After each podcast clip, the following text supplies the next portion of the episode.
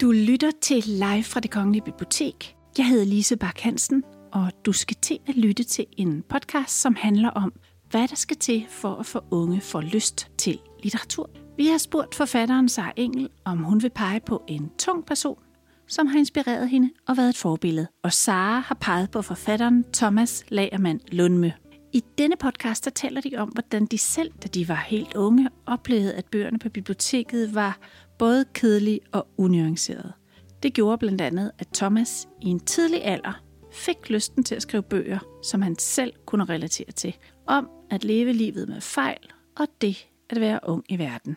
Thomas Lagermand Lundme debuterede i 1998 med romanen Forhud, og har siden udgivet et hav af børne- og ungdomsbøger. Han bevæger sig i et realistisk univers, hvor temaer som seksualitet, kærlighed, angst og tvivl er dominerende. Sara Engel er også kendt for at skrive med stor indsigt i teenagelivets mange problematikker, og i 2009 der debuterede hun med ungdomsromanen Vi sparer, og siden har hun udgivet syv ungdomsbøger. Noget Sara beundrer ved Thomas er hans mod til at skrive uden filter og distance, samt hans meget lejende og eksperimenterende måde at arbejde på. Og derfor åbner Sara samtale med spørgsmålet, hvornår fandt du ud af, at du var et skrivende menneske? Rigtig god fornøjelse. Øh, arrangementet i aften hedder jo øh, De Unge og De Tunge, hvor det simpelthen er mig, der er den unge i dag. hvilket, hvilket jo er ret øh, dejligt at få lov at være. Øh, før jeg blev forfatter, arbejdede jeg blandt andet som danser. Og øh, da jeg fyldte 25, var jeg en af de gamle. Øh, så udgav jeg min første bog og øh, begyndte at satse på skrivning i stedet for. Og ved trylleslag gik jeg fra at være en af de gamle til at være en af de unge. Og, øh, så det var et virkelig smart karriereskift, som jeg stadig nyder godt af. I dag er jeg 41, og jeg er stadig den unge. Det er jo fantastisk. Og så har jeg oven i købet fået det privilegie, at jeg har fået lov at pege på, hvem jeg gerne vil tale med i aften. En, øh, en forfatter, som jeg er inspireret af. Og øh, jeg har faktisk siddet i den her stol en gang før til det samme arrangement. Og, og dengang pegede jeg på Kim Fobs, Blandt andet fordi, at øh, jeg synes, han er god til det her med at skrive til mange forskellige målgrupper. Til synladende ubesværet. Og, øh, og det er i hvert fald også en af grundene til, at jeg har valgt dig. Øh, fordi du også skriver til både børn og unge og voksne og også i forskellige formater. Udover bøger har du skrevet til teater og, øh, og tv. Til synladende ubesværet springer du mellem de forskellige målgrupper. Øhm, det kan vi måske også tale om i aften, hvorvidt det er ubesværet eller ej, eller det bare ser sådan ud. Øh, en anden grund til, at jeg har valgt dig, øh, det er, at jeg synes, du er helt vildt modig i forhold til de øh, fortællinger, du deler. Både de emner, men i høj grad også den måde, du formidler emnerne på. Jeg synes, du har sådan en fin følsomhed eller sådan sårbarhed i teksten. Jeg føler, når jeg læser, at jeg får lov virkelig at komme tæt på, både når det gør rigtig ondt og når det gør rigtig godt. Øh, der er ikke sådan filter på eller distance. Øhm, og så vil jeg nævne en sidste ting. Jeg kunne godt nævne mange, men øh, det er heller ikke kun mig, der skal snakke. Øh, det vil jeg, noget, jeg er meget inspireret af ved dig, det er, at jeg synes, det virker som om, at du øh, går til arbejdet på sådan en meget lejende, eksperimenterende måde. Øh, at du virkelig har den der skriveglæde. Øh, og det er en stor inspiration, øh, også på det sted, hvor jeg er lige nu. Jeg er jo stadig relativt ny. Øh, Øh, og jeg synes ligesom, at der sker et eller andet i det, når ens hobby og passion bliver til ens job, som også skal betale huslejen og, og rugbrødet i, i køleskabet. Øh, selvfølgelig er det en, en kæmpe befrielse, at man kan dedikere sig fuldtid. Men jeg synes også, at den der netop skriveglæde, den der uskyld, kan også blive lidt udfordret, når, øh, når der også gerne skal komme et eller andet ud af det. Så øh, ja, og jeg synes, det virker som om, du virkelig stadig har det sjovt, når du arbejder. Og jeg tænker måske faktisk, at vi skal starte samtalen der, med det der skrive glæde og den der drift mod at skrive. Altså, hvad, øhm, hvad er det for en størrelse? Og ja, hvornår og hvordan fandt du ligesom ud af, at du var et skrivende menneske? Og, øh... Ej, tak Sara for de rigtig fine ord. Øhm, øh, jeg tror meget, det øh, for mig jeg var i og for sig egentlig altid skrevet. Der var bare ikke nogen, der vidste, jeg skrev. Øh, fordi øh, jeg var en dreng ude på Amager, og øh, så skrev jeg dagbog. Øh, men jeg gik rigtig meget rundt med min kusine, der var lidt ældre end mig, og hun var meget optaget af sådan lidt hårdere miljø, end jeg øh, måske egentlig turde gå ind i, men jeg turde gå med, når jeg gik med hende. Øh, men så, så tænkte jeg bare, hver gang, jeg synes, hver gang vi var ude et sted, om det var i ungdomsklubben, eller vi gik rigtig meget til teater, fordi det, det tænker jeg jo bagefter er sådan en klassiker at lave, ikke? så slipper man for at være sig selv, fordi så kan man spille alle mulige andre. Øh, men så kan jeg bare huske, hver gang jeg kom hjem, så skrev jeg ned, hvad det var, hun havde gjort. Fordi så tænkte jeg måske sådan helt naivt, så kunne jeg øve det til dagen efter. Sådan hvis hun har sagt en god replik, eller øh, hvis hun har set cool ud op i baren og fået en cola til at ligne en FF'er eller et eller andet. Ikke? så, så, øh, så, så tænkte jeg bare sådan, men så, så var det, der var så irriterende med min kusine, det var, at hun altid var rigtig god til dagen efter, var hun jo allerede længere frem i skoen. Så hvis jeg havde stået og øvet et eller andet, jeg skulle sige Thomas Behejles ungdomsklub, så, så var det helt kikset, fordi hun havde allerede fundet på noget nyt og tog scenen igen og igen. Ikke? Øhm, men jeg havde meget, det der med at komme hjem, og så skrive ned, hvad jeg ligesom havde oplevet, og så gemme det væk, og håbe, der var ingen, der opdagede det, og det var sådan en hemmelighed, jeg havde sammen med min marsvin, tror jeg, og sådan noget, ikke? og så var det ligesom det. Øh, men så begyndte det jo lidt, øh, jeg gik på sådan en friskole ude på Østerbro, og det var sådan en tid der i, i 80'erne i, i København, hvor alle gerne ville være David Bowie i hvert fald, synes jeg. Og, øh, og jeg tænkte, det ville jeg måske egentlig også gerne være David Bowie, men jeg var ikke, jeg gad to ting, jeg vidste, jeg ikke skulle. Jeg gad ikke sådan noget med at spille et bane, for jeg gad ikke sådan noget med at øve. Og hvis jeg skulle være David Bowie, skulle det ligesom kun være mig, det handlede om, så skulle jeg jo synge på en eller anden måde og tage den. Ikke? Og det var alt for generet til på det tidspunkt, så det, det kommer aldrig til at gå, tænker jeg. Øhm, men så begyndte jeg at skrive øh, breve ind til det elektriske barometer i, til P4 i P1. Øhm, og så hver søndag i, i mange, mange år, næsten hver søndag, var der en øh, kvinde, der hed Helle Olsen. I dag hedder hun Helle Helle, som øh, læste mine breve op i radioen. Og så, øh, så begyndte det at blive sådan en underlig øh, Thomas fra Amager, øh, der altid var skidesur på, øh, på Rikke fra Højtostrup, fordi Rikke hun var kæmpe Depeche Mode-fan, og jeg var kæmpe Cure-fan, og vi var altid vildt uvenner om, hvem der skulle ligge på førstepladsen. Ikke? Så man battlede jo egentlig lidt på ord også på en eller anden måde om at få magt, eller få, få, få sin mening igennem. Øh, Øh, men det kan jeg bare huske, det gjorde rigtig meget, fordi så hver mand, da man kom i skole, så var der nogen, der havde hørt en i radioen, og så begyndte det at være sådan noget, at lige pludselig var det også for første gang, tror jeg, jeg fandt ud af, at der var et sted, hvor jeg hørte hjemme, hvor jeg egentlig godt kunne det, jeg kunne. Altså, hvor jeg ikke skulle lade, som om jeg kunne et eller andet, jeg alligevel ikke kunne finde ud af at gøre, ikke? Øhm, så der opdagede jeg i hvert fald, at jeg kunne et eller andet med at skrive nogle, nogle historier ned. Og så tror jeg i mange år, så tænkte jeg, at det var sådan noget helt vildt alvorligt teenager øh, om at gå i sort tøj og have eyeliner på og få øjenbetændelse og sådan noget, og være vildt øh, optaget af at dø hele tiden, fordi det var bare den der tid, synes jeg ikke. Og, og man, jeg var altid vildt bange for, at Barsebæk sprang i luften, så, men jeg var også meget optaget af, hvis den så sprang i luften eller lækkede, hvordan man så kunne dø ordentligt af det. og, og min kusine og mig var helt vildt fascineret af, at Michael Strunge havde taget sit eget liv og sådan noget. Ikke? Fordi vi tænkte, det var en god løsning, hvis man ikke gad blive voksen. Så kunne man nå at tjekke ud inden.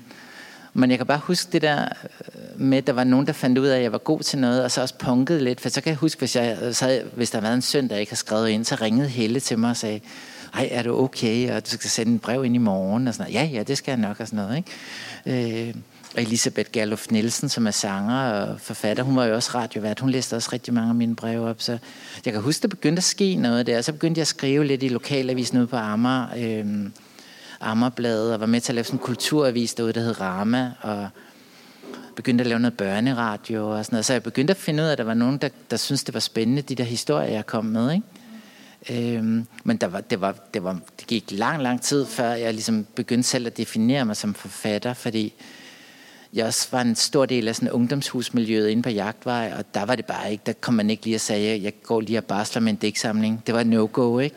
Der skulle man ligesom sige, jeg går lige og barsler med en revolution. øh, og altså, der var jeg stadig alt for, det var, der var jeg stadig alt for, for femset på en eller anden måde til at være i det der rum, fordi jeg ville jo gerne skrive mine små digte og sådan noget, ikke? Og så gik jeg også vildt meget op i, hvordan man så ud, kan jeg huske. Altså, fordi det var også det, jeg var meget optaget af med Strunge, tror jeg. At det der med, at han havde haft eyeliner på. Så man kunne godt se cool ud at skrive og være dreng på en eller anden måde. Det kunne godt gå forenes på en eller anden måde. Ikke? Så det var lidt en måde måske at blive en dansk udgave af Bowie på. Og det jeg begyndte at skrive, tror jeg, men det var først... Altså, de første par gange, jeg også udgav bøger, så kunne jeg ikke lide, når folk sagde, at man var forfatter. Jeg tænkte, det var noget mærkeligt noget, hvorfor de talte til mig, som om jeg var voksen. Eller sådan, som om jeg var i Michael eller et eller andet. Jeg kunne mærke, at jeg blev helt angst af det. Ikke? Øh, og det er jo først sådan, jeg tror, de, for de sidste 15 år, jeg ligesom har tænkt, nej, men det er jo et forfatter, jeg er for helvede. Det er det, jeg lever af, og det er ja. det, jeg kan lide. Og som du også selv siger, det er også det, der giver mig glæde. Øhm, mm. Selvom vi jo egentlig begge to skriver om nogle ret voldsomme ting for det meste, ikke? Jo. Ja, men mere glæden også ved sådan at skabe, tænker ja. jeg, ikke? Men den, jeg, jeg tror ikke, jeg tænker over det, fordi at jeg begyndte at skrive så tidligt, og begyndte i og for sig også at kunne leve lidt af det ret tidligt. Så mm. jeg tror ikke, jeg definerer det, som om jeg har et arbejde. Nej. Det gør jeg faktisk ikke. Jeg tænker ikke, at nu skal jeg sætte mig på min flade røv og skrive den der tekst færdig, eller jeg gør det kun, hvis jeg har lyst. Øh, og jeg har heller aldrig prøvet, øh, heldigvis, endnu, at have sådan noget skriveblokering og sådan noget, som jeg hører andre forfattere har. Jeg, jeg har, altså jeg er altid sådan en hver morgen, jeg vågner, så er jeg totalt inspireret og glæder mig bare til, at min mand kommer ud af døren, så jeg kan skrive, fordi når jeg skriver, så taler jeg højt. Øh, så mine sådan, så jeg kan ikke skrive sammen med andre mennesker. Nej. Øhm, men du har jo også lidt den glæde, tænker jeg, altså ved ja. arbejde. Ja, det har jeg, men jeg synes også, at jeg kunne mærke, at der skete et eller andet, da, da det også blev mit arbejde, og der på en eller anden måde så lå et pres i det, at så skulle der også helst blive produceret et eller andet. Og jeg synes, at jeg sådan på en eller anden måde aktivt har skulle holde fast i den der skriveglæde. Øhm, fordi når man er helt ny, så er der jo ingen, der ved, at man sidder og skriver. Øh, og så er det meget frit og sådan øh, ufarligt. Men lige så snart man ved, at der er nogen, der venter på det næste, så kommer der også sådan en bevidsthed ind over, hvad siger anmelderne, og kommer det til at sælge og sådan noget. Og det er virkelig et eller andet med, synes jeg, at få, få det der ud af skriverummet, øh, og, og tænke på, at det skal bare være sjovt for mig selv, eller det skal bare være interessant, og, øh, og nu skal jeg lade mig rive med af teksten, frem for at tænke på sådan det der slutprodukt. Mm.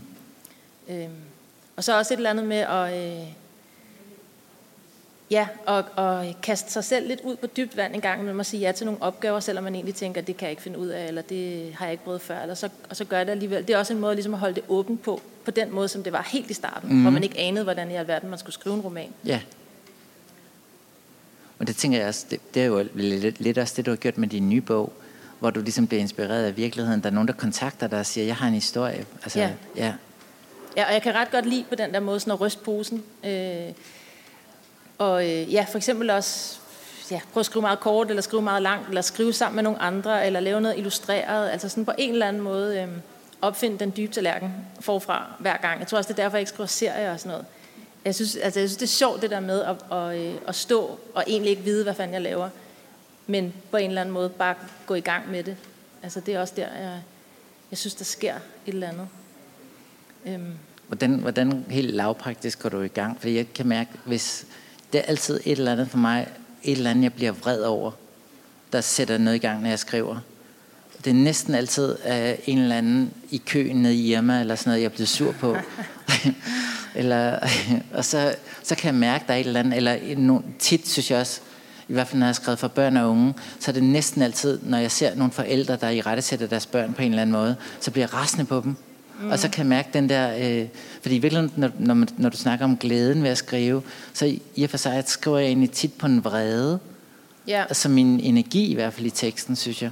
Ja. Mm, altså mine tekster starter i hvert fald også med en følelse.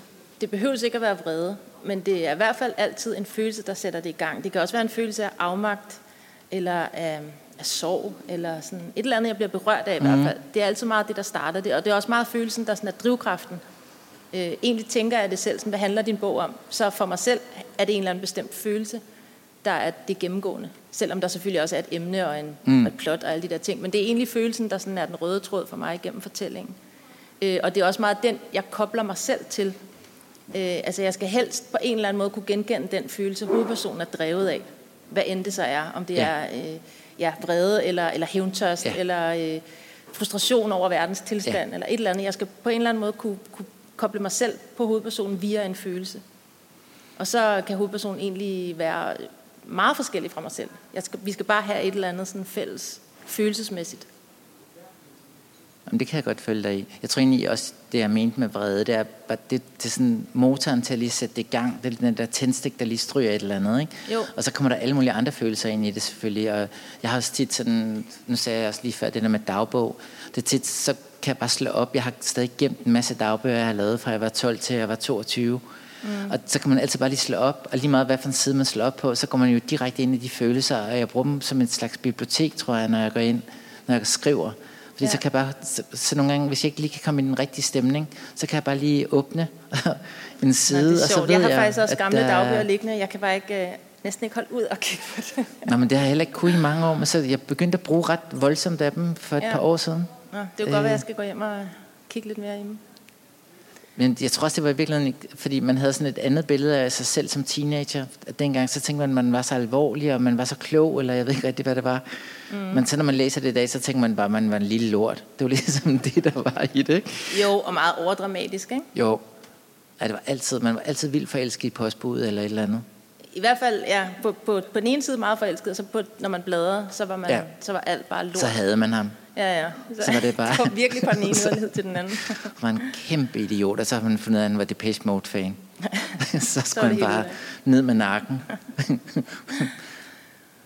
Ja, men altså, jeg er jo også, jeg var ikke en lille dreng på Amager, men jeg var jo en lille pige på Amager. Mm. Og, øh, og gik jo også og skrev, uden at nogen vidste. Og uden at jeg selv egentlig vidste agtigt. Altså, jeg, jeg tænkte slet ikke, at det kunne være et arbejde, eller det kunne bruges til noget som helst. Altså, på en eller anden måde har det bare altid været min måde at være i verden på. At jeg havde brug for at skrive ting ned. Øhm, og og jeg, ja, det har jeg bare altid gjort. Jeg har aldrig haft en periode i mit liv, hvor jeg ikke har skrevet. Og på en eller anden måde føler jeg, at jeg sådan... Øh, jeg får adgang til noget andet i mig selv, når jeg skriver, som jeg ikke kan få adgang til på anden måde, på en eller anden... Øh, altså, jeg, jeg er lidt klogere, når jeg skriver, mm. end når jeg ikke skriver. Altså sådan noget med at skulle sidde og tænke mig frem til ting eller sådan noget. Der er ligesom sådan en masse begrænsninger. Men når jeg, når jeg skriver, så er det som om, der sådan bliver åbnet op for noget. Jeg sammenligner nogle gange med sådan at drømme. Altså, de, de der drømme, man har om natten, det, det, er jo, det er jo også min hjerne, der, der danner det, men jeg har ikke sådan rigtig kontrol over, hvordan. Og det er sådan lidt det samme, i hvert fald på en god skrivedag, at der på en eller anden måde, sådan, jeg får adgang til nogle dybere lag i mig selv, øh, og der opstår ting, som jeg ikke sådan helt forstår, hvor yeah. kommer det fra. Øh, ikke fordi det sådan er overnaturligt, det er jo, man, man ens hjerne er jo en eller anden grød af, af indtryk, man, man samler op hele tiden. Ja. Og, og som man ikke måske bevidst sådan kan, kan hive frem, men når man kommer i en eller anden bestemt øh, tilstand, så kan man pludselig få adgang til Ja. hele den der sådan ursuppe Ja. af ting, der ligger. Og, øh, og det synes jeg meget, sådan, når jeg skriver, jeg bliver overrasket over det gang på gang. Det der med, at man kan sætte sig sådan mandag, øh, det regner, og man er, er tømmermænd og er træt og uinspireret. Og så sker der bare et eller andet, når jeg først jeg går i gang. Ja. At på en eller anden måde kommer der ting, dukker ting op, som jeg ikke tænker, hvor, tænker, hvor fanden kom det fra? Og det, det er virkelig det, jeg synes, der er magien i det. Og som, og som gør, at det bliver ved med at være interessant.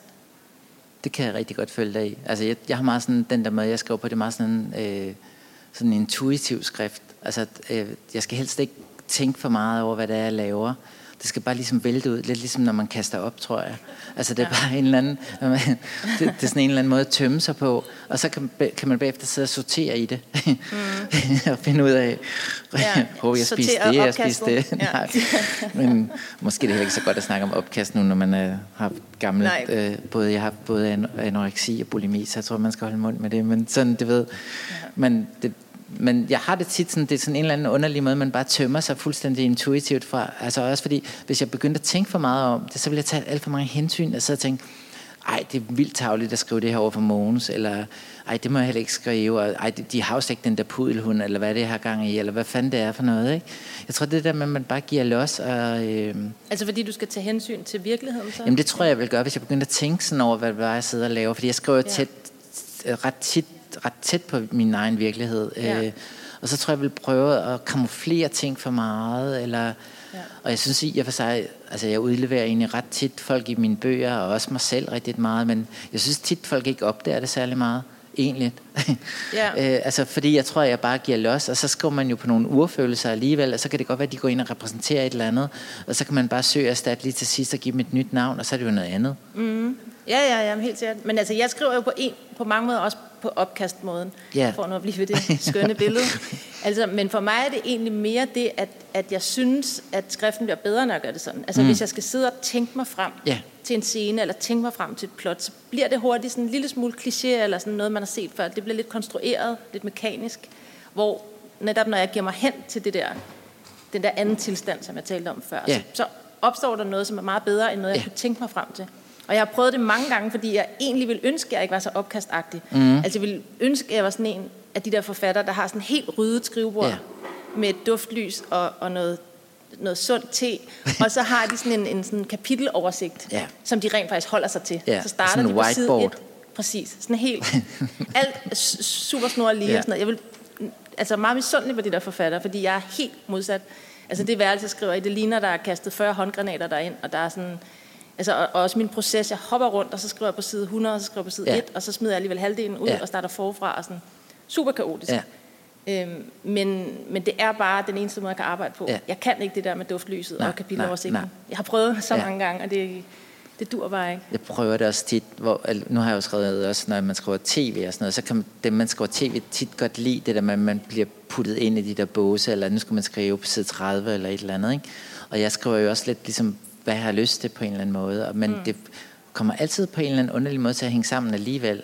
Ja. Fordi man har en eller anden kontakt til- det, til, til det underbevidste i det, synes jeg ikke. Men, Jo. øh, men det er virkelig kaotisk. Jeg har også altid sådan noget, jeg skriver lidt på side 97, og lidt på side 7, og lidt på noget hen ad slutningen, og, og så, åh nej, jeg glemte det der regnvejr, jeg lige vil have ind der, eller et ja. eller andet. Og så må man altså, også altså, virkelig håbe, man har en god redaktør. Øh, Ja, ja, ja, sådan, præcis. der lige hjælper lidt ind på et tidspunkt, ikke? Jo. Når man tænker, ej, jeg smider bare det hele i brændeovnen igen, eller et eller andet, ikke? Øhm, men jeg tror, det, som du lige sagde før, fordi det tænker jeg egentlig også, er rigtig interessant, fordi det der med, altså jeg har det også altid sådan, at mine bøger og mine tekster, de er altid 100 gange klogere, end jeg selv er. Mm. Fordi de, de, de åbner op for et eller andet rum, jeg slet ikke selv kan tænke frem, men det står alligevel i teksten. Og det er jo tit sådan også, når man sidder til sit øh, redaktørmøde, eller når man er ude og læse op for, foran sine læsere, og, og så, så, så kan man godt høre selv, når man læser noget op, at der ligger alt det der undertekst i teksten også, hvor man siger alt det, man egentlig øh, ikke troede egentlig stod i teksten, men det er der jo på en eller anden måde, ikke? Jo. øh, fordi man har haft adgang til det på en eller anden plan. Øhm, så jeg tror altid, at bøgerne er 100 gange klogere, end du selv er. Når du, men det handler også noget om, tror jeg, om at man skal turde stole på sin bog. Altså jeg har altid sådan lidt, det har jeg virkelig lært af erfaring, jeg skal altid slippe min bog lidt tidligere, end jeg tror, jeg skal slippe den. Fordi hvis jeg går lidt for, for, for nørdet i gang med at sidde og ret tilbage, og blive lidt for forelsket i min skrift, så, så bliver jeg for god til det, kan jeg mærke. Så forsvinder, altså jeg kan godt lide, teksten også stadigvæk har en eller anden form for usikkerhed over sig, og ja. Ja. den stadig har en form for lidt kajtethed og noget klodset, og, øh, og, og stadigvæk på en eller anden måde er lidt uperfekt, og stadigvæk stikker lidt i nogle forskellige retninger. Og jeg synes, hvis den bliver for poleret, så keder den mig. Mm. Og så kan jeg mærke nogle gange, så går jeg tilbage til nogle af de gamle øh, gennemskrivninger, hvis jeg Okay. begynder at være lidt for clean i min tekst, kan jeg mærke. Ikke? Jo. Øh, og det har jeg i hvert fald virkelig lært af erfaring. Og jeg skal altid, når jeg tror, jeg er færdig, så skal jeg altid næsten gå tilbage og finde den udgave af teksten, jeg, jeg lige er gået igennem ret. For det er næsten altid den udgave af teksten, jeg bruger. Nå, okay, det er meget interessant. Det, jeg tror aldrig, jeg har gået tilbage. Jeg har jo det altid sådan, at i stedet for slet, så kyler jeg det over i sådan Ja. et, et andet dokument. Men jeg har aldrig nogensinde gået tilbage til noget af... Men jeg tror også, at i min redigering er det meget mere, at jeg skærer fra. Altså fordi Ja. det, før- i det første udkast, og i de første udkast, der kommer jeg altid til sådan at overforklare Ja. og, øh, og putte alt for meget halløj på, som jeg så skal gå ind og rense, ja. rense ud bagefter, så teksten står meget mere sådan stramt, og, øh, og der netop er det der plads, Ja, noget der står, og er lidt mere nøgent. Og det kunne jeg godt forestille mig. Nu kender jeg jo lidt din måde at arbejde på, så det kunne jeg godt forestille mig, at du kommer til at skrive for meget. For jeg tror, jeg har det lidt det omvendte. Jeg kommer til at skrive for lidt, så. Ja. nogle gange skal jeg lige tage læseren lidt i hånden. Mm. Og specielt også, hvis man skriver for børn og unge, ikke? så skal man nogle gange lige åbne døren en lille smule mere på en eller anden måde. Ikke? Jo, Øhm, uden jeg gider at hjælpe dem helt vildt meget. Jeg vil heller ikke tage alt for mange i hånden, og det må man jo heller ikke nu overhovedet. Så smitter man. Men, og det er må- måske en god undskyldning for litteraturen, tror jeg. Ikke? At øh, man slipper for det der hud. Ja. På den måde, så må man skrive det frem i stedet for. Men Men jeg synes også, at nogle af de bedste tekster, det er dem, der er kommet altså nærmest bare sådan ud i en køre. Mm. Altså dem, hvor man ikke har nået at fedt for meget med Ja. dem. Altså ligesom sådan en dej, man har bare overældet ja. til den er helt tør. Øh, jeg har også nogle tekster, der ligesom bare er kommet i løbet af en aften.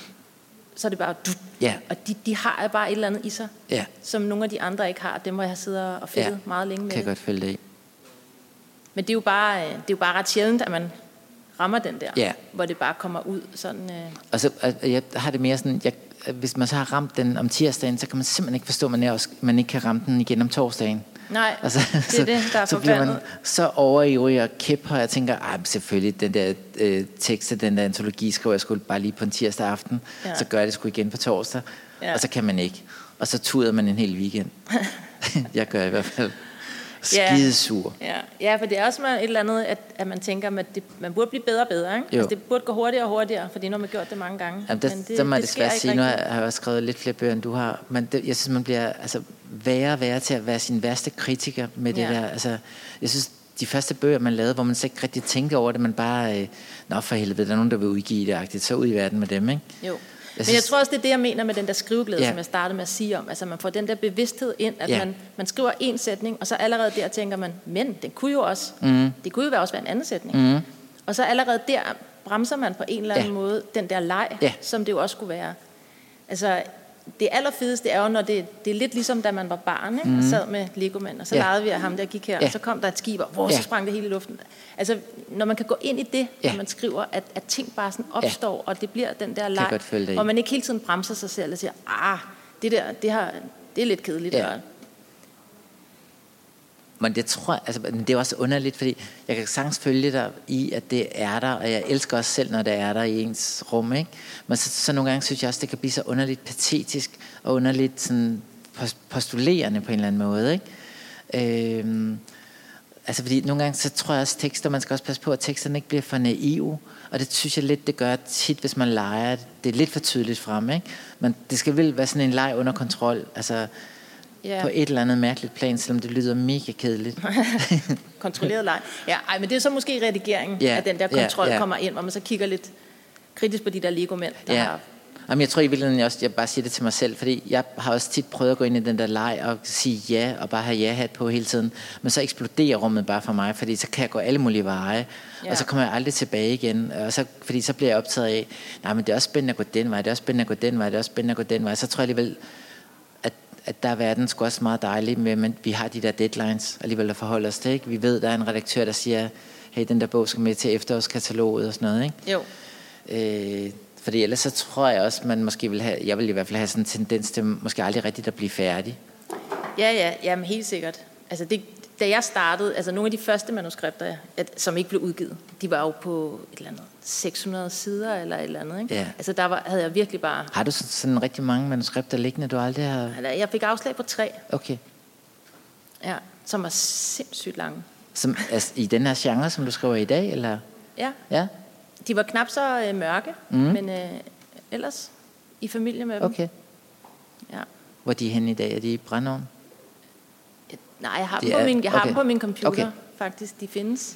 Jamen, det er fordi, du er jo... Jeg, det er derfor, jeg hele tiden siger brændeovn, for jeg er jo sådan en gammel røvhul, så jeg lavet... For, altså, dengang jeg, jeg begyndte at skrive bøger, der var det jo analog verden. Så Ja. sidder man jo og skrev på gamle hakkebrætter og sådan noget. Ja, ikke? ja, men sådan, jeg startede Ja, jo ja. også på den der, hvor man havde sådan noget, det der kveje, ja.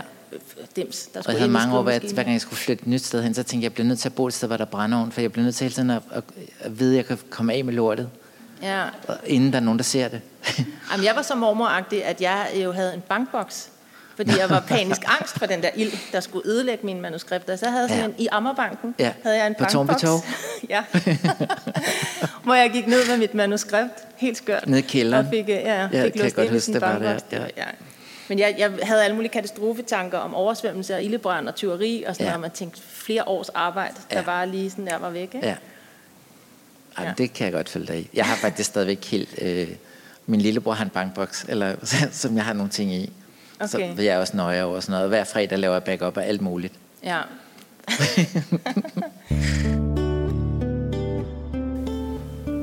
Hvor kom det der fra med, at, fordi det var også, du skriver jo også for rigtig mange, men vi har jo begge to skrevet rigtig meget, især for unge. Ja.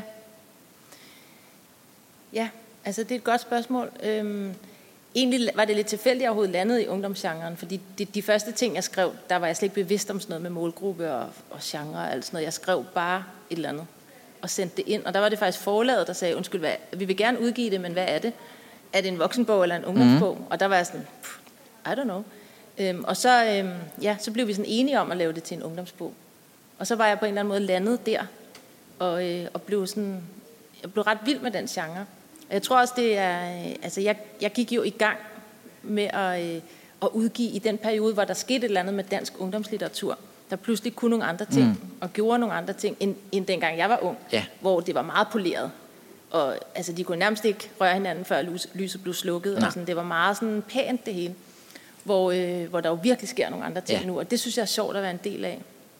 Og så er ungdomsårene også bare sådan en ret vild tid i livet, som jeg tror, det er derfor også, at jeg vender tilbage til det. Altså det der med at på en eller anden måde skulle finde ud af, hvem er jeg, eller hvem vil jeg gerne være, og hvordan kan jeg overhovedet blive den, jeg gerne vil være. Og øh, det kan man jo sjældent. Men hvordan overkommer man så ligesom den der kløft, der kan være imellem det menneske, man gerne vil være, og den, man så rent faktisk er. Øh, alle de der ting, mm. som jo ikke stopper, fordi man bliver ældre, men som på en eller anden måde bare er, øh, er virkelig sat på spidsen mm. i, i ungdomsårene. Det synes jeg er spændende at, øh, at vende tilbage til. Det kan jeg godt følge dig i. Altså, jeg begyndte jo ligesom at skrive rigtig mange ungdomsbøger, fordi jeg selv havde den der ting med, når jeg gik på Am- i Amagercenter, der var biblioteket dengang i gamle dage, da jeg boede der. Og der så når man kom op på biblioteket og sagde sådan, hey, jeg vil gerne låne nogle bøger om at være mig, jeg er Bøsse, jeg hedder Thomas, jeg er 13 år, 14 år. Og jeg var sådan ret tidligt bevidst om, at jeg var homoseksuel, og jeg ville gerne også læse noget andet litteratur om det. Så, var, så synes jeg, det man så blev mødt med, i hvert fald der i 80'erne, der var det selvfølgelig også AIDS. Men der var, øh, der var det ekstremt problematisk. Og sådan, og, og, og, og, ej, du kommer til at få et hårdt liv, og det var sådan noget underligt øh, øh, litteratur fra USA, der var oversat, sådan, så man læste om nogle bøsser, der gik på high school, og Ja. altså, man tænkte, ej, det er slet ikke min verden. Jeg gik bare rundt i, i Rebebringegade og sådan noget, og ville gerne være cure. Det var jo ikke rigtigt det rum, jeg ligesom kendte noget fra. Nej.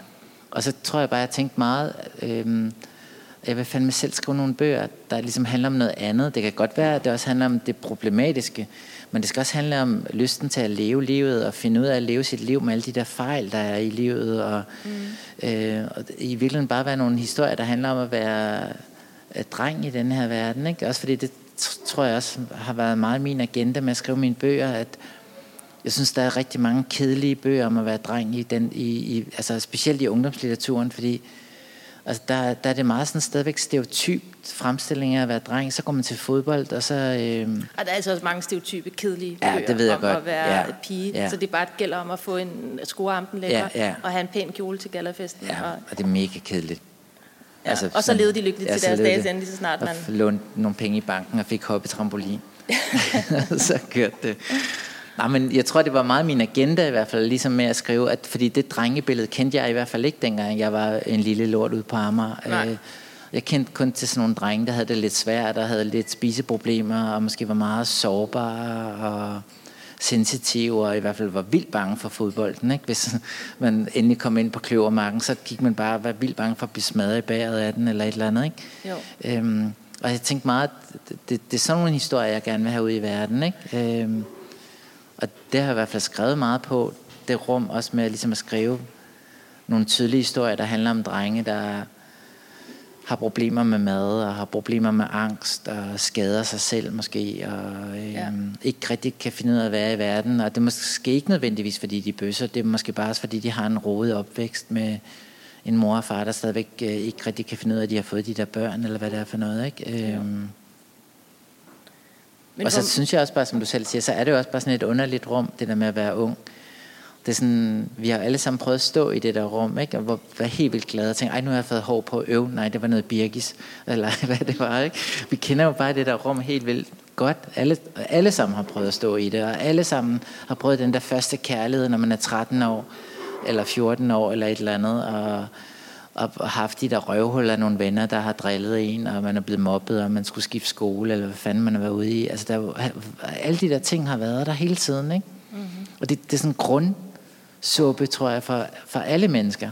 Og det er noget af det eneste, måske, vi har egentlig til fælles. Det er, at vi alle sammen skal igennem den lort for at komme derhen, hvor vi skal hen bagefter, ikke? Om vi så bliver mere lykkelige af det, det tror jeg næppe, men altså, det, vi skal derhen. Vi kender alle sammen den rejse. Altså, det er vel også derfor, tænker jeg i dag, at young adult-litteraturen ligesom rækker ud og bliver læst rigtig meget af, af, af nogen, der er vores alder, eller lidt yngre. Øh, øh, ja. Fordi det, og også i dag er det jo også bare, som du selv siger, du kom jo selv ind i sådan en god bølge af ungdomslitteratur, hvor det havde et helt andet fokus.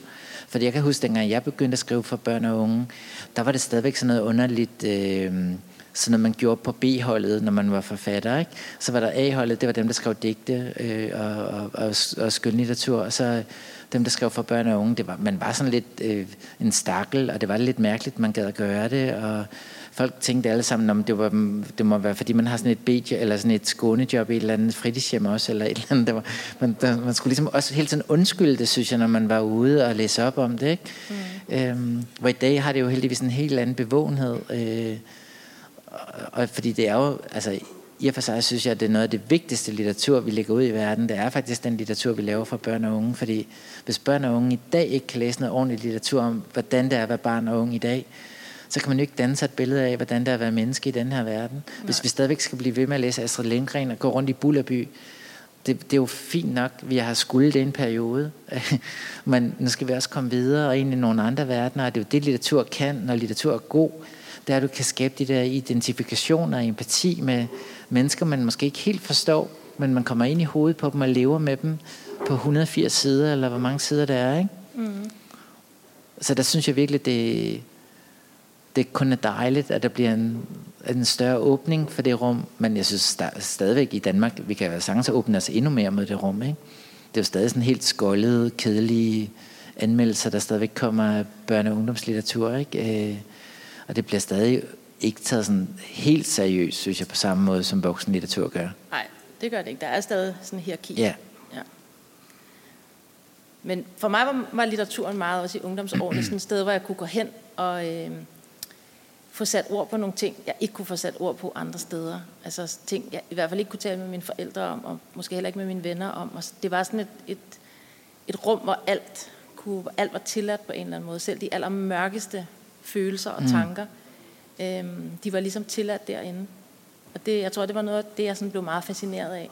Hvad læste du for nogle bøger? Jamen altså, i, ungdomslitteraturen, øh, der, der læste jeg sådan Christiane F. og mm. øh, sådan de hardcore Øh, men, men synes også, jeg har stødt ret meget på det, som du også beskriver med sådan nogle oversatte high school fortællinger. Susan hvor, Hinton og sådan noget. Ja, ja. hovedpersonens største problem var et eller andet latterligt med, at man kun havde fået en brugt bil i 16 års ja. fødselsdagsgave. Og åh oh, nej, hvor var det forfærdeligt. Altså, jeg havde virkelig svært ved at relatere mig til nogle af de der.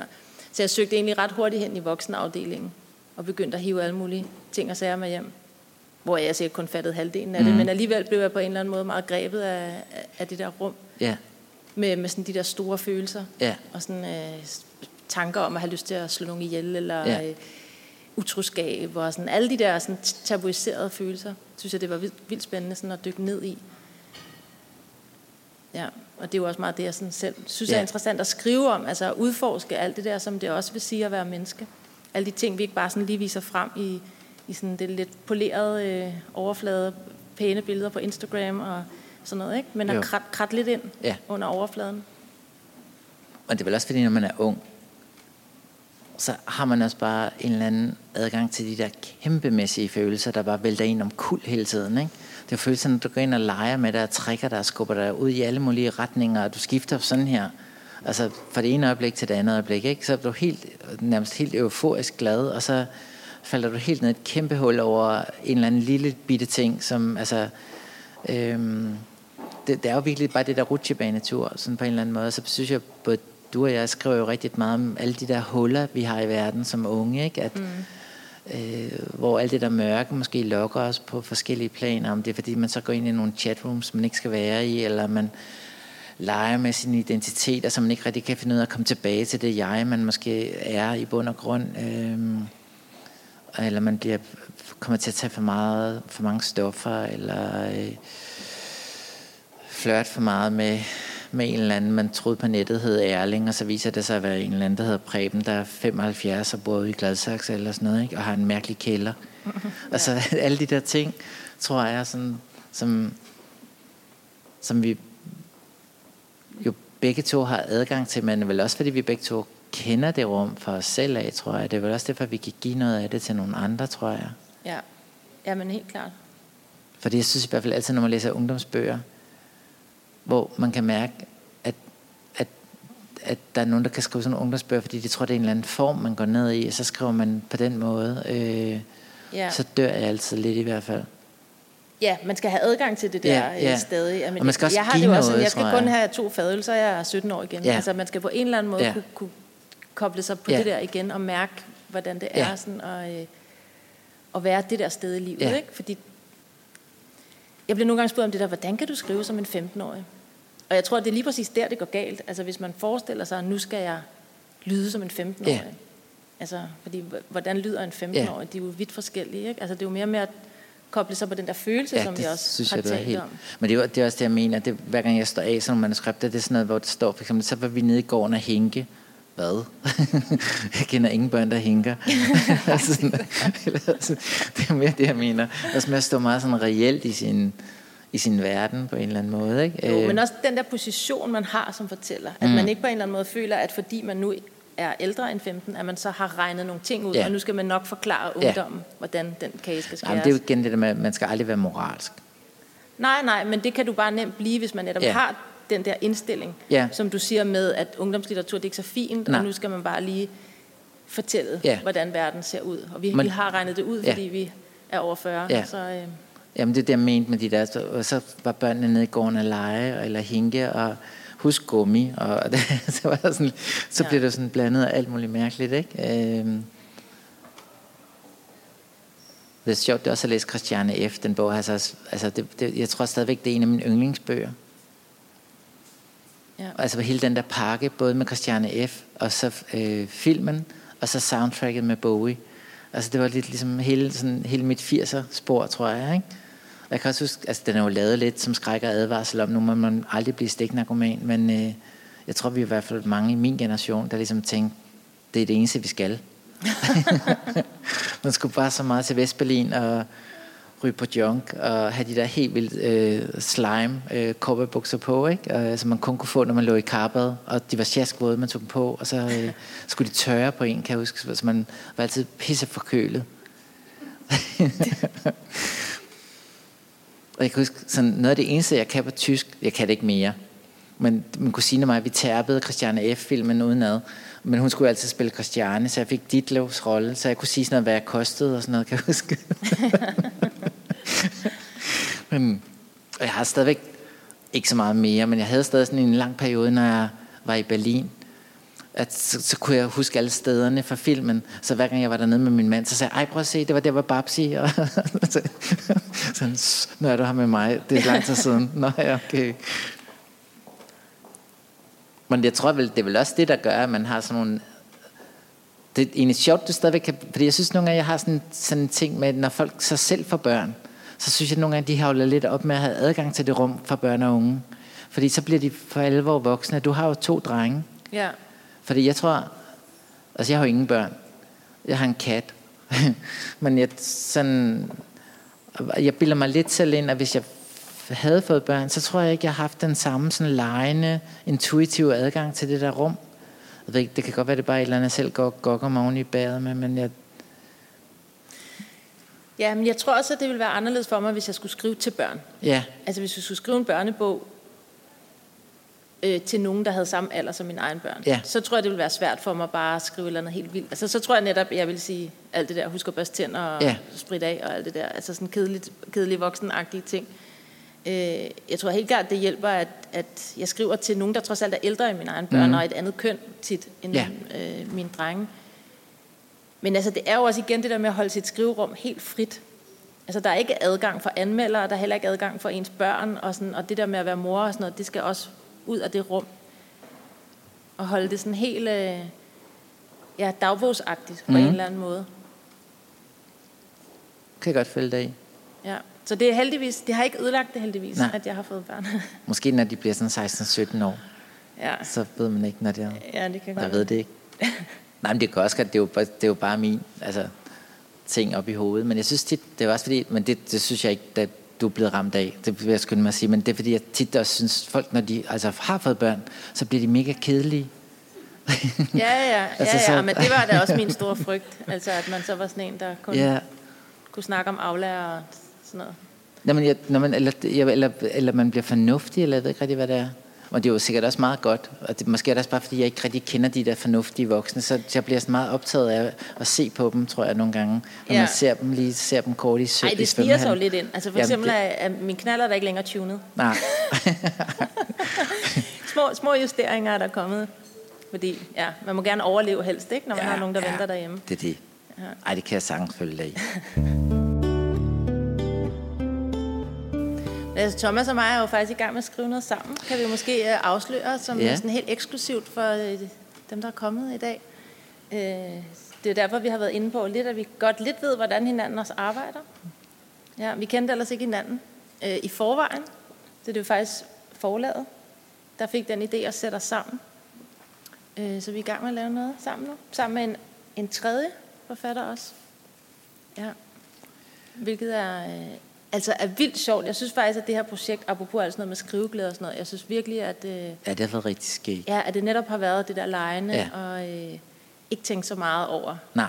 alt muligt. Bare have ja-hatten på, og så køre derud af. Ja, ja, præcis. Måske det er faktisk der, nu har du øh, ikke tunet knallert længere, men så er det der, hvor knallerten får lov til at køre, ja, tænker det, jeg på den måde. Ja, det ikke? kan godt være, ja. En Puk Maxi med dobbelt elastik. Ja. det er lidt hemmeligt endnu, fordi vi stadig sådan er midt i det. Ja. Vi ja, men det er i hvert fald ungdom, endnu. det er noget ungdomsnået igen. Ja. Og vi tre forfattere i alt, der mm, Man kan godt sammen. sige, det er en bog om at ikke have det så godt, ikke? jo, det er nok ikke så overraskende, ja. når det... Ja. ja. ja. Men er, er der jo nogen, der vil mm. spørge om noget? Fordi det havde vi jo lidt lovet, lovet at I kunne ja. få lov til. Altså jeg vil sige, mens jeg skriver, tænker jeg slet ikke på læserne overhovedet. Øh, det, det kan jeg slet ikke finde ud af. Altså så vil jeg blokere fuldstændig, og netop komme med alle mine gode råd om, gør det og lad være at gøre det her, hus cykellygter og sådan noget. Ikke? Altså, så jeg tænker virkelig ikke på læserne. Jeg tænker egentlig heller ikke på, at det er ungdomslitteratur, mens jeg skriver det. Jeg prøver virkelig sådan at tune mig ind på hovedpersonen og, og opfatte verden fra vedkommendes perspektiv, og så prøve bare sådan at gå helt ind i det, uden at, at tænke egentlig så meget over alt det der genre og læser og sådan noget. Det er mere noget, der kan snige sig ind i redigeringen. Øh, altså for eksempel er jeg blevet punket meget for, at jeg tit har for åbne slutninger. Øh, det er sådan noget, de unge har skrevet rigtig meget til mig. Og det har jeg taget så meget til mig, at i den jeg lige har udgivet, der har jeg sådan lavet en lang slutning, meget mm. længere, end jeg normalt vil gøre. Og det er sådan en, en lille gave til dem, som har brugt sig så meget. Øhm, så på den måde kan de godt komme ind i redigering. Men ikke, ikke i mit skriverum, der forsøger jeg virkelig sådan at, at holde dem ude af. Jeg, jeg har gjort ret meget... Øh øh, sådan noget, hvor, hvor jeg nogle gange godt kan få nogle testlæsere med ind over, på et tidspunkt i forløbet, sådan hen mod afleveringen af bogen. Øh, og så også, jeg rigtig, det Sara jo også, vi, altså rigtig meget ude på skolerne og gymnasierne, og så kan jeg faktisk godt lide, hvis man kan, nogle gange kan man mærke, at man er ude i en god klasse eller et eller andet, og så kan man godt nogle gange spørge læreren, hey, jeg har lige et par kapitler, man kan prøve af her, må jeg det? Og så er det tit, så kan man vende tilbage en anden dag. Det har jeg gjort tit, det kan jeg ret godt lide. Øhm, og det har gjort rigtig meget, når jeg har skrevet øh, ungdomsdramatik i hvert fald. Øh, fordi så kan man sådan mærke det på en eller anden måde, på en anden måde. Ikke? Øh, jeg synes også, det handler... Altså, men, men jeg har det meget, som Sara siger, det der med, man, man skal ikke tænke over det, når man er i gang med det, for så bliver det underlig blokering, tror jeg. Ikke? Øh, øh, men, men jeg synes, det er meget fedt nogle gange at lige være ude og mærke, også, måske også selv begynde at blive meget bevidst om det, også fordi jeg tænker, at jeg alligevel er 47 år, så altså, jeg gider heller ikke sidde og lyde som, altså, apropos, så ham jeg lige sagde før, der, der, der sender børnene ned i gården for at hænke. Altså, det er lidt tid siden, jeg har været ung, så, så nogle gange skal man også lige, og jeg kender faktisk ikke så mange, der er unge på den måde, så, så jeg kan godt lide, det lige bliver testet af en virkelighed på en eller anden måde. Men ja. så, så er jeg faktisk tit sådan forbavset over, når man så gør det, at så går de meget på, at det er oprigtigt, og de føler det. Fordi jeg tror, i, i bund og grund, så er det jo det, som også Sarah jeg har talt om. Altså, skriver vi på de der urfølelser. Øh, så det er jo dem, de genkender, ikke? Om, mm. om rammen er, at man kører med 14'eren eller 1'eren. Det er sådan lidt lige meget. For så begynder folk at sidde, så er det mere sådan noget underligt teknisk, noget folk kan blive optaget af. Ikke? Nej, den bus kører ikke mere det, eller et eller andet. Altså, ja, så kan ja. det være sådan noget, ikke? Jo. Øh, Øhm, eller man må ikke drikke cola længere. Det kan jeg huske, jeg er kommet til at skrive en af mine seneste bøger med en colaautomat på skolen. Og så er der altså mange elever, der har skrevet til mig, vi, vi må ikke drikke cola længere på skolen. Okay. Altså, så er det sådan en ting, de falder over, når de læser bogen. Ikke?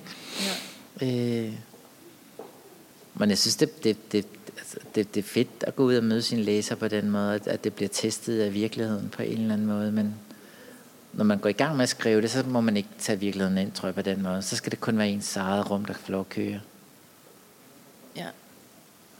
Jeg vil censurere mig selv rigtig meget i hvert fald, hvis jeg, ja. hvis jeg vidste, nu sad der nogle ja. potentielt sårbare ja. unge mennesker og skulle læse det her. Ja. Jamen det, det, det vil jeg også. Men jeg, altså jeg tror heller ikke, det gør vi jo heller ikke nogen af os. Vi tager jo aldrig sådan hensyn til læseren på den måde. Nej. For det tror jeg, hvis man begynder på det, skal man ikke skrive. Nej, altså enig. det tror jeg ikke. Nej, det må være noget, redaktøren kommer ind og siger, lige her har vi brug. Altså, ja. her skal du lige hjælpe læseren ja. lidt. Altså, jeg har jo ligesom været meget tro over for nogle redaktører, jeg har haft altså meget lang tid. Og også flyttet med dem fra forlag til forlag, fordi man, man oparbejder jo sådan et, altså, altså hvad skal jeg sige, nogle gange har jeg det jo som om, de faktisk får min dagbog i hånden. Nogle gange kan materialet være vildt sårbart, og så ved de også, at hey, nu skal vi lige guide Thomas på vej på en eller anden måde, så, så det også er okay med ham. Men, de kan, men jeg ved også, at når de så siger det, jeg vil hellere have det hårdt, hey, de der øh, 100 sider skal du fandme lige skrive om, eller hvis det er den vej, det går, ikke? Men end, en, en det der med, at det bliver underligt pakket ind, og folk er flinke ved en, det kan jeg faktisk ikke lide. Så derfor kan jeg faktisk godt lide, jeg tror egentlig i bund og grund, jeg har nogle redaktører, der er ret sådan hårde i filten, man gør det på en kærlig måde, ikke? Øh, og sådan tror jeg, det skal være. Men jeg kan også godt lide det der med, ens redaktør jo oftest ham eller hende, der er de første, der ser ens sådan, gennemskrivning af noget.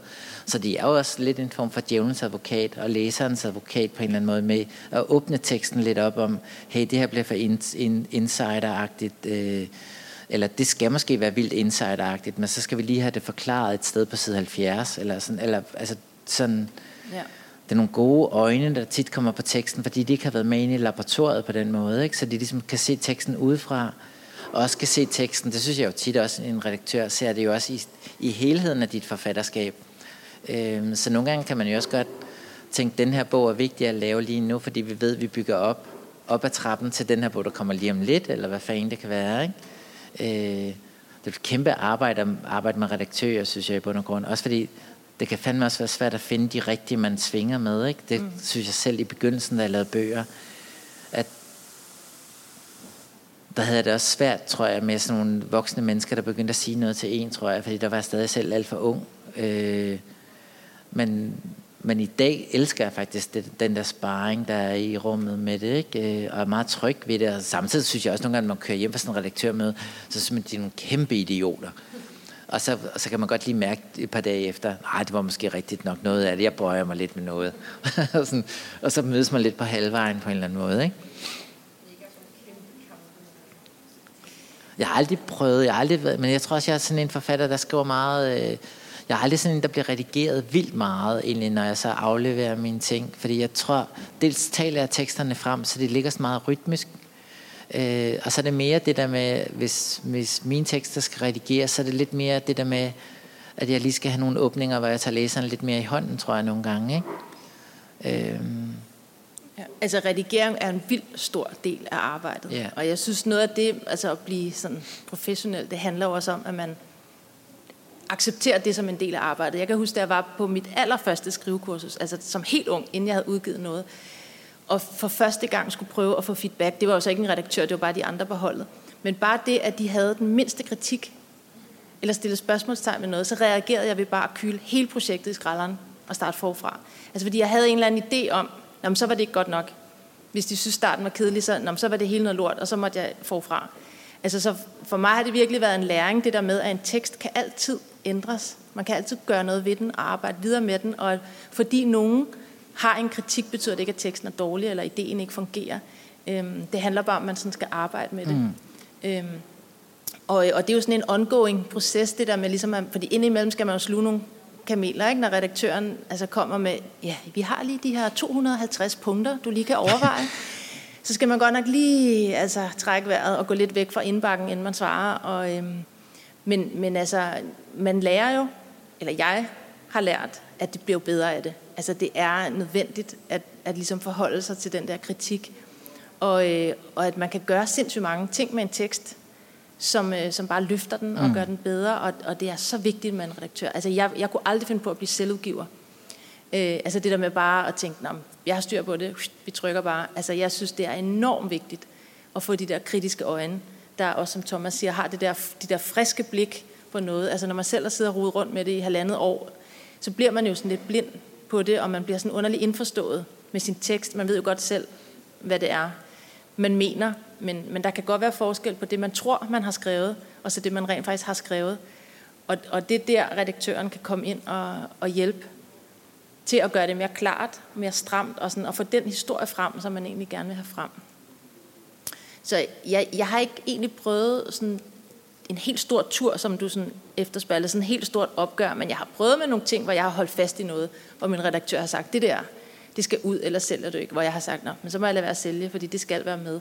Altså sådan, men, men som udgangspunkt har jeg enormt stor sådan, respekt for det, redaktøren kan, og en mm. tillid til, at når de slår ned på noget, så er det fordi, der er noget, der skal, der skal ordnes. Så jeg har sådan en eller anden sådan lille tommelfingerregel om, at, at hvis redaktøren kommer med 10 ting, der skal ændres, så de, de ni skal jeg helst gå med til uden brok, og så kan jeg ligesom slås for den sidste. Ikke?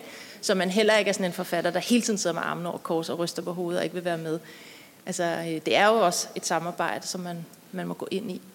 Men jeg synes, de er generelt vildt dygtige, altså ja. de redaktører, i hvert fald jeg har arbejdet sammen med. Øhm, og så skal og, man også, det er jo heller ikke sådan, nu kommer vi til at lyde det som om det er sådan lidt en krig, man skal køre med redaktørerne. Sådan er det jo slet ikke. Det, vi er jo begge to enige om, at det handler om at løfte teksten og få den ud over rampen. Ikke?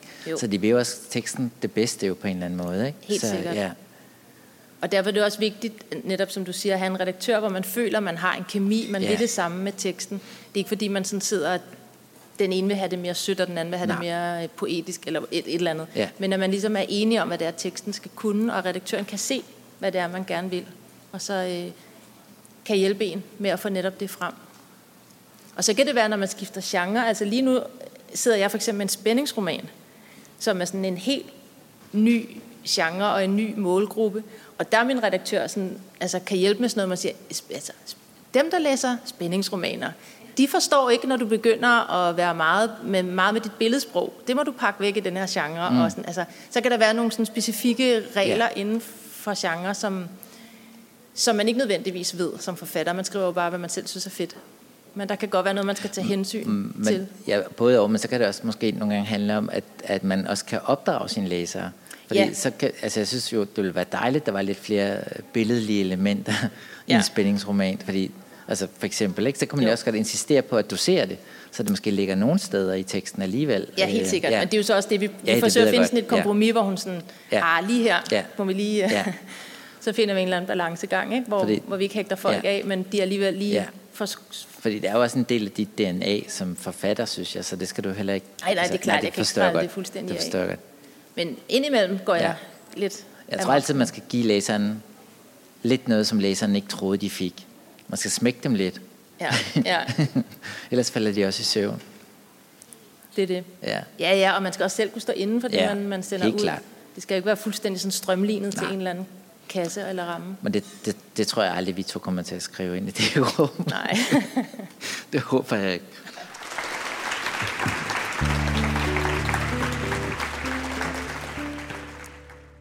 Du har lyttet til en podcast fra det Kongelige Bibliotek. Husk, at du kan abonnere på podcasten i din foretrukne podcast-app. Hvis du kunne lide, hvad du hørte, så del det gerne med andre, der også kunne være interesserede. Hvis du har kommentarer til podcasten, så find Den Sorte Diamant på Facebook, hvor du også kan holde dig orienteret om kommende arrangementer i Diamanten. Podcasten er produceret af Kulturafdelingen på det Kongelige Bibliotek, og musikken er af Søren Jacobsen.